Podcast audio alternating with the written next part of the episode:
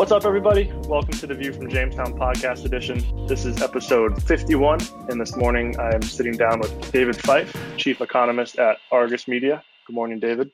Morning. How are you today? Yeah, very good, thanks. Very good. Uh, sitting in a very, uh, a very damp and rainy uh, London. Yeah, we're we're looking at some sunshine here in Rhode Island today, but I guess we're getting another four day inches of snow tomorrow. So looking forward to that. Um, but yeah, appreciate you taking some time. It's it's good to talk to you. Um, looking forward to the, the, the conversation and having you on the podcast.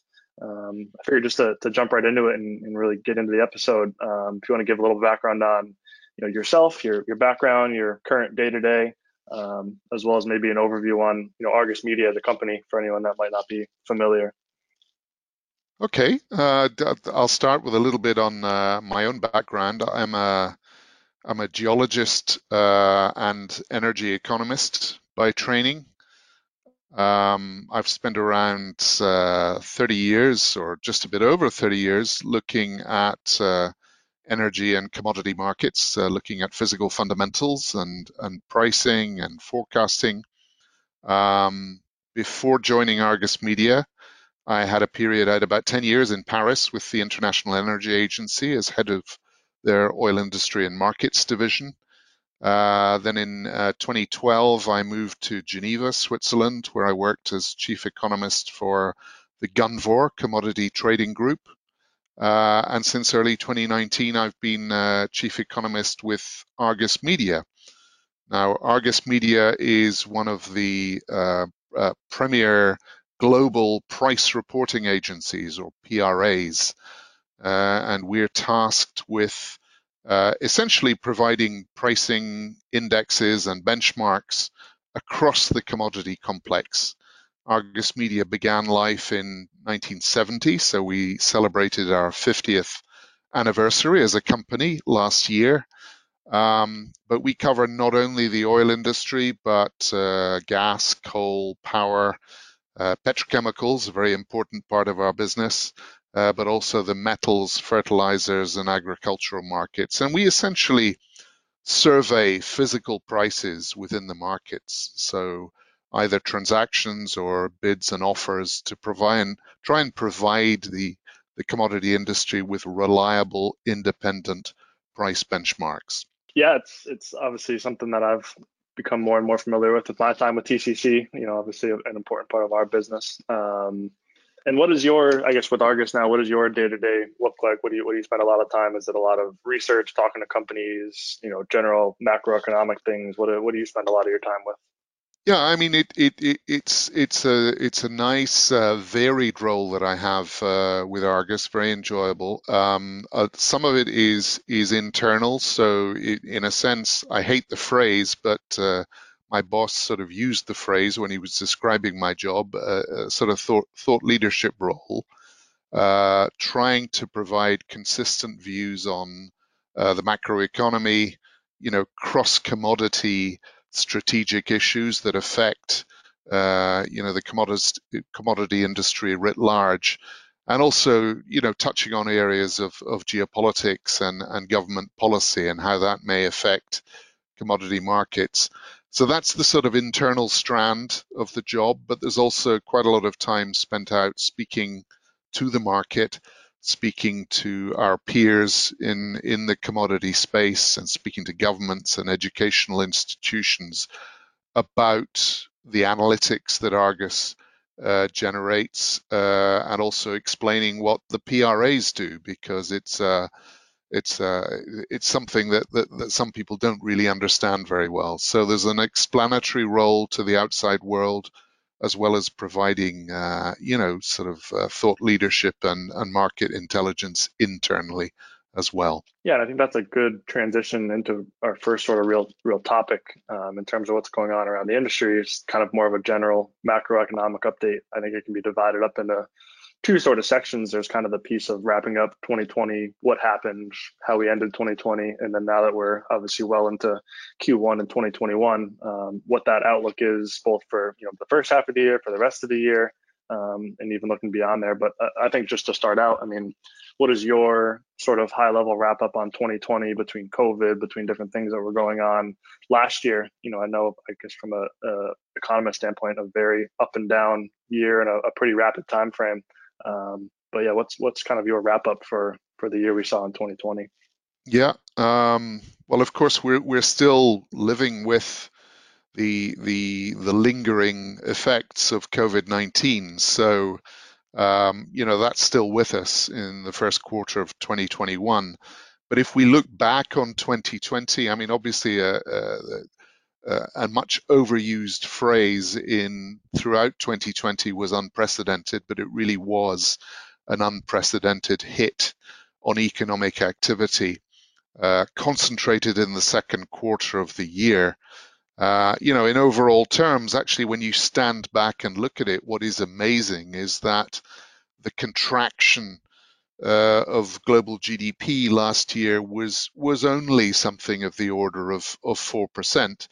Uh, I mean, it was the steepest hit the global economy has taken, uh, you know, in over a century. So it is massive.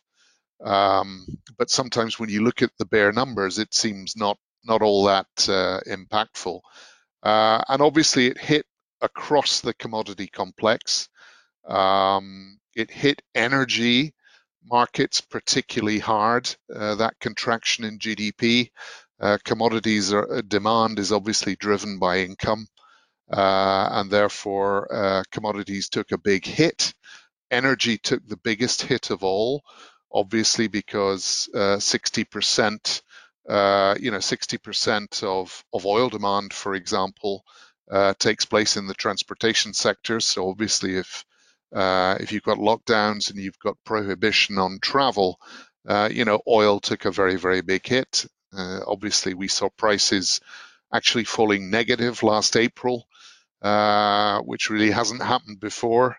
Um, thankfully, we've recovered since that period, uh, and the whole commodity complex has progressively and gradually recovered uh, since the low point in the second quarter. Um, obviously, industry has rebounded fairly rapidly. Uh, so industrial production has come back quite strongly. The services sector uh, really is still in the process of recovering, not least you know, hospitality and, and transportation uh, and, and those sectors, which are going to take many, many more months to recover. Um, we've had differentiated impacts between the developed world, which has managed to spend something like 25% of GDP in terms of fiscal stimulus. So governments in the, the developed economies have, have had the firepower to lend support to individuals and businesses. Uh, unfortunately, in the emerging economies uh, and uh, you know the, the, the poorer economies, you know they've only been able to spend something between one and six percent of GDP on fiscal stimulus. So I think there are concerns as we go into 2021 about how quickly the you know commodity intensive uh, developing economies will will be able to recover. Um, China uh, has really stood alone. I mean, China has been quite remarkable that by the middle of last year, Chinese GDP had actually recovered to fourth quarter 2019 levels. So the Chinese have really managed the uh, economic impact of COVID 19 much more successfully than the rest of the world. Uh, and, you know, in fact, China and Chinese imports were really what put a floor under commodity prices across the board uh, in 2020. The year could have been much, much worse for the commodity space had it not been for the re- robust rebound that we saw in the Chinese economy, particularly in the second half of last year. Um, and you know, some of those trends are going to trickle through into 2021. Uh, but you know, that's that's where we stand. The, the the economy contracted last year by about four percent, and we we expect probably this year we'll see a rebound, uh, all things being equal, of something like five percent growth in GDP in 2021. Yeah, that's a that's a great I think recap on what we saw last year. Um, and I think maybe a good segue right into what our forecast is and what you see for 2021. Um, starting to talk about, you know, obviously a, a potential five percent increase in GDP for the year. Um, but in terms of a macroeconomic point of view, you know, what is what is your outlook for this year? Obviously, we're here mid-February, so a little bit into the year. Um, I don't know. At least from our side, we've seen pretty pretty strong demand um, and some supply tightness across you know the, the industries that we're involved with. So it seems like demand has picked up across the sectors we see, which I think bodes well for what's to come the rest of the year in terms of the economy. Um, but what's your outlook on what's to come this year? Yeah, I mean, we we we're going with a sort of consensus view on on the macro picture that uh, we have a sort of asymmetric V-shape uh, recovery. Uh, I said I said earlier on that you know we think Chinese Chinese GDP already by the middle of last year had regained in absolute levels where it was at the end of 2019. I think the story is rather different on a regional basis. And we actually see much of the rest of the world actually taking until maybe the fourth quarter of this year before GDP outside of China uh, recover, recovers pre-pandemic levels. So we certainly see a rebound. Uh, we certainly see ongoing fiscal stimulus. Uh, you know, the US is going to be crucial in that regard, and and how much of uh, Biden's uh, 1.9 trillion dollar stimulus that actually gets pushed into the economy, uh, that will determine you know the pace of the the rebound in, in the US. But there are similar similar ongoing stimulus packages at work uh, in Europe uh, and in OECD Asia. As I said, the the the the um, commodity intensive uh, developing economies have had rather less firepower to deploy, but nonetheless, we're seeing, you know, quite strong rebound as lockdowns start to ease uh, in in the developing world. And and and crucial to this whole thing is going to be the the effectiveness of the rollout of of vaccines. Um, essentially, we would assume that uh, you know, much of the, the, the, the, advanced economies manage to get, you know, the bulk of their uh, susceptible populations vaccinated sometime around the summer. Uh, but it could even take, and you know, another possibly another nine to 12 months before some of the, you know, the emerging economies manage to get widespread deployment of vaccine. And that, of course, is going to determine commodity demand going forward. But it, it, it's fair to say, you know, transportation is still struggling. The petchem sector has rebounded relatively well. Petchem demand has held up relatively well. So it's, you know, steady recovery this year. Um, and, uh, you know, commodity demand, we think, driven again by China, uh, stands to recover quite strongly, we think, in 2021. Yeah, you, you mentioned one piece in there with obviously the new U.S. administration with Biden taking office over the last couple of weeks. How uh, how big of a role do you see that playing? Obviously, there's there's the U.S. piece of it too, but how how big of a role do you see that playing in global you know economies, and how, how big of an impact do you see the new administration taking versus the administration that is now obviously just leaving office? I mean, I think I think the the commodity markets sent a signal as early as last November uh, you know, around the time of the US election. Um, uh, you know, the combination of that and successful trials on vaccines. And really, there's been a, a surge in commodity prices since last November. Uh, you know, crude oil is up very strongly. Uh, the olefin markets have, have rebounded really since last November. Uh, uh, you know, so it's been a fairly broad-based bounce, and I think there's quite a lot of optimism there that um, you know we we we're, we're probably likely to see uh, you know a rather more proactive uh, fiscal uh, support program in the U.S. with the the incoming Biden administration. Um, and potentially a, a rather more sort of coordinated approach to managing uh, the pandemic potentially, although obviously states, uh, individual states in the US hold uh, the key to the rollout of, of, of vaccine and pandemic uh, control. Um, but you know the the uh, so we've got the, the the underlying levels of financial support. We've also got quite an ambitious set of energy and environmental policies that the Biden administration are looking uh, to bring in. I mean, potentially there is a a further two trillion dollars that is earmarked for uh, decarbonization uh, within the U.S. Uh, that's obviously going to play uh, a major role in in shaping energy policy going forward. Um, the one thing I would say is that some of the more ambitious spending plans in the US and decarbonization plans, of course, are going to come up to how easy it is to get those measures through Congress.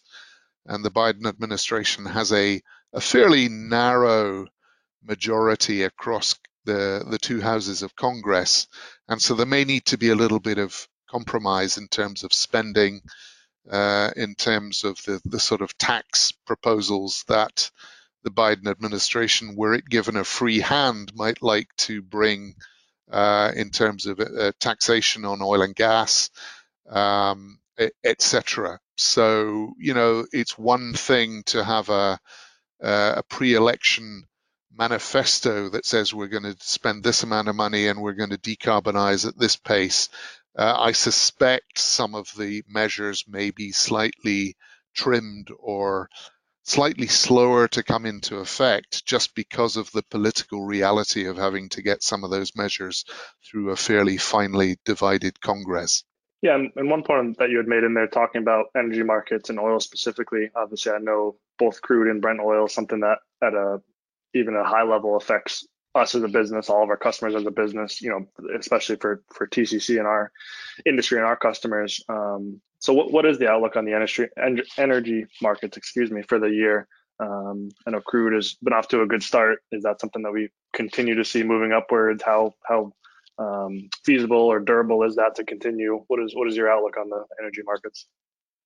Yeah, I mean, if if we take the crude oil market, which tends to be the focus of of, of what I look at, um, you know, the the uh, we we came into 2021 with a view that you know it was going to be quite a long haul in terms of draining the surplus inventory that was built up in the first half of 2020. I mean, we think maybe around half of that surplus inventory uh, has already been drained. Um, uh, but it may well take another, you know, nine months or so for the the rest of that inventory to be drawn down. And of course, in the oil market, uh, you know, even although we expect a fairly robust recovery in oil demand this year, um, after the, the, the the contraction we saw last year, um, you know, OPEC Plus is a, a, a very important part of the equation. So Saudi Arabia, Russia, and colleagues who have who are voluntarily uh, restraining supply to the market are having to manage the market, and they've they've they've, they've been very successful in in managing supply to the market um, really since April last year. Uh, but they've got a lot of hard work still to do through 2021 um, particularly given the uncertainties over the recovery in oil demand that we expect. So our view, you know, our last monthly price outlook for crude had WTI for this year as a whole averaging about $55 a barrel, Brent averaging something around $58, $59 per barrel. So you can see that in February, with uh, WTI trading sort of north of $60 a barrel. Uh, we'd argue potentially the market is a little bit overbought at the moment. We think, uh, you know, there's a, a, lot of speculative net length in the crude market at the present point in time. We don't necessarily think prices have any reason to collapse from here unless there's a resurgence of the COVID 19 pandemic. So we're not certainly not suggesting that uh, prices have to collapse, but we would expect with the sort of bumpy ride that the market is likely to face between now and the middle of the year when sizable portions of the population are vaccinated, uh, we think there could be a sort of fairly volatile period, a fairly choppy period in crude prices between now and the middle of the year. And we wouldn't necessarily expect prices to continue rising at the pace they have been doing over the last couple of months. Um, very hazardous, of course, to make any forecast about crude oil prices. OPEC ministers will meet in early March and decide what they're going to do from April onwards. Uh, but there could be a little bit extra OPEC oil leaked back onto the market from April onwards. And then we have a, an issue that uh, also the Biden administration confronts, which is what to do with Iran, because there's probably about 2 million barrels per day of Iranian oil that has been shut out of the market because of sanctions. The Biden administration wants to renew the nuclear deal with Iran at some stage this year. And when that happens, obviously some of those Iranian barrels come onto the market. So we're constructive oil and energy demand recovery for this year. But in the oil space, uh, you know, there's quite a lot of oil uh, that could come back onto the market and really can OPEC Plus control that? And then, of course, there's the, the big question about uh, the US shale patch, which has been hit very, very hard. Uh, investment in upstream oil, uh, particularly in US shale, was slashed last year. Uh, does $55, $60 per barrel allow some of that US shale supply to come back onto the market?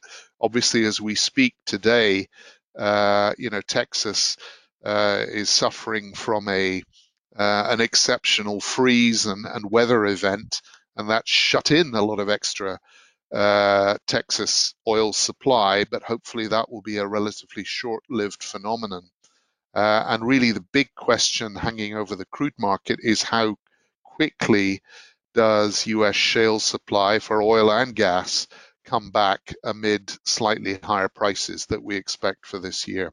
So a huge number of questions in the energy space for 2021, but we would be broadly constructive the energy complex this year, even if we think crude is probably a little bit overbought uh, as we speak in, in mid-February.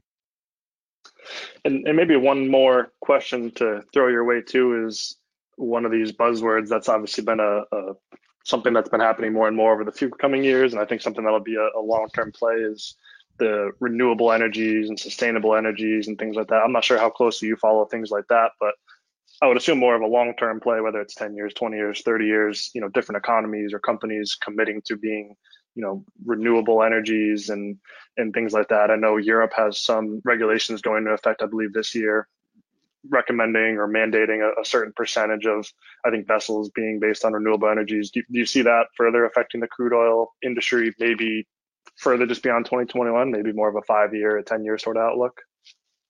Yeah, I mean, I, I think it's a little premature premature to call uh, peak oil demand.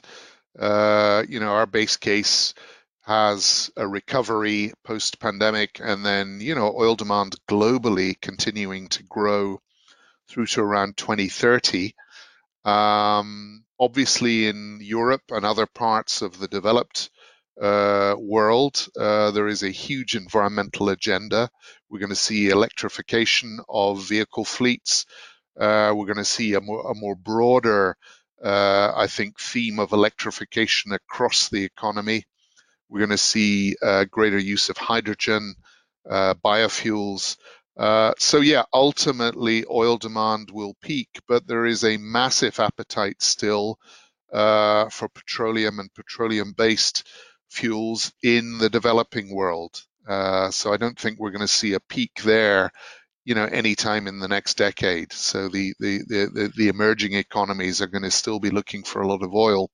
And one thing I would say that we have to bear in mind is whatever the trajectory for oil demand going forward, uh, you need to spend consistently, you know, 350, 400 billion dollars a year to prevent oil supply declining. Mature oil wells decline production very, very rapidly.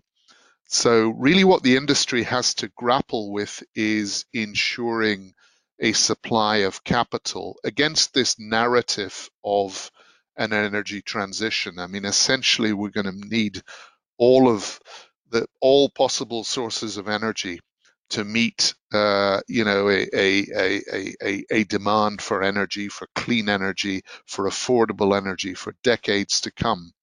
Uh, and so it's important that the industry doesn't take its eye off the ball and assume it's all renewables. We need more renewables. We need wind power. We need solar power. We need hydrogen. But we also need uh, investment in hydrocarbons to ensure that you know the baseload supply is there to meet demand over the next 10 or 20 years. So I, I prefer to see it as a sort of diversification of the energy system, uh, you know, diversified fuel forms rather than necessarily decarbonization straight away in the short term. So there's there's plenty work to be done to ensure that supplies of all forms of energy are available to meet uh, a growing global economy, a growing global population. Yeah, I think it's a very interesting outlook. You know, more so diversification, like you said, and, and having a variety of um, streams of energies versus a complete 180. I think a, a, lot of the viewpoints is, you know, we're here, we need to go here, versus maybe having a little bit in the, you know, in between. You know, it is a, a transition. You know, it, it's a transition. You can't flick a switch overnight and just get rid of oil and gas and coal. We will see their share of the global energy market diminishing uh, we need renewables. Uh, we need arguably carbon pricing uh, to enable thing, technologies like carbon uh, capture and storage, for example. We need more recycling. And I know in the petchem sector, you know, recycling of uh, plastics is a, is a big topic. So we need all of these tools. And I suspect at some stage, carbon pricing is going to have to play a much bigger role on a global basis to enable uh, what we all want, which is a you know a, a cleaner air and uh, um, stabilization of global temperatures. Certainly. David, I think that was a great episode. I really appreciate your insight and, and taking the time to be on, you know, our podcast this morning. Um, before signing off, I'd like to maybe just give you the opportunity how how people can get in touch with you or Argus Media. What the best way to, you know, follow up with you or or inquire about any of the services that Argus offers. Um, how should people get in touch? Well, I, I want to thank uh, the Chemical Company for uh, inviting me to speak with you. It's been a real pleasure to talk to you. And, you know, check us out on www.argusmedia.com. Uh, contact me by all means, uh, david.fyfe at argusmedia.com, and I'd be happy to answer any questions about our company and uh, our services. So thanks for giving me the chance to speak with you today. Absolutely. Thank you again for the time. We'll make sure we put your, your email and we'll put the website down in the show notes wherever you're streaming this podcast. Um, you know, again, thank you for the time. Great speaking to you. And uh, maybe we'll have you on here sometime soon over the next coming uh, six months, year, whatever that is, and see where we're at at that point. I'd love to. Thanks a lot, Ben. Thanks a lot. Bye Thank for now. Thanks so much, David.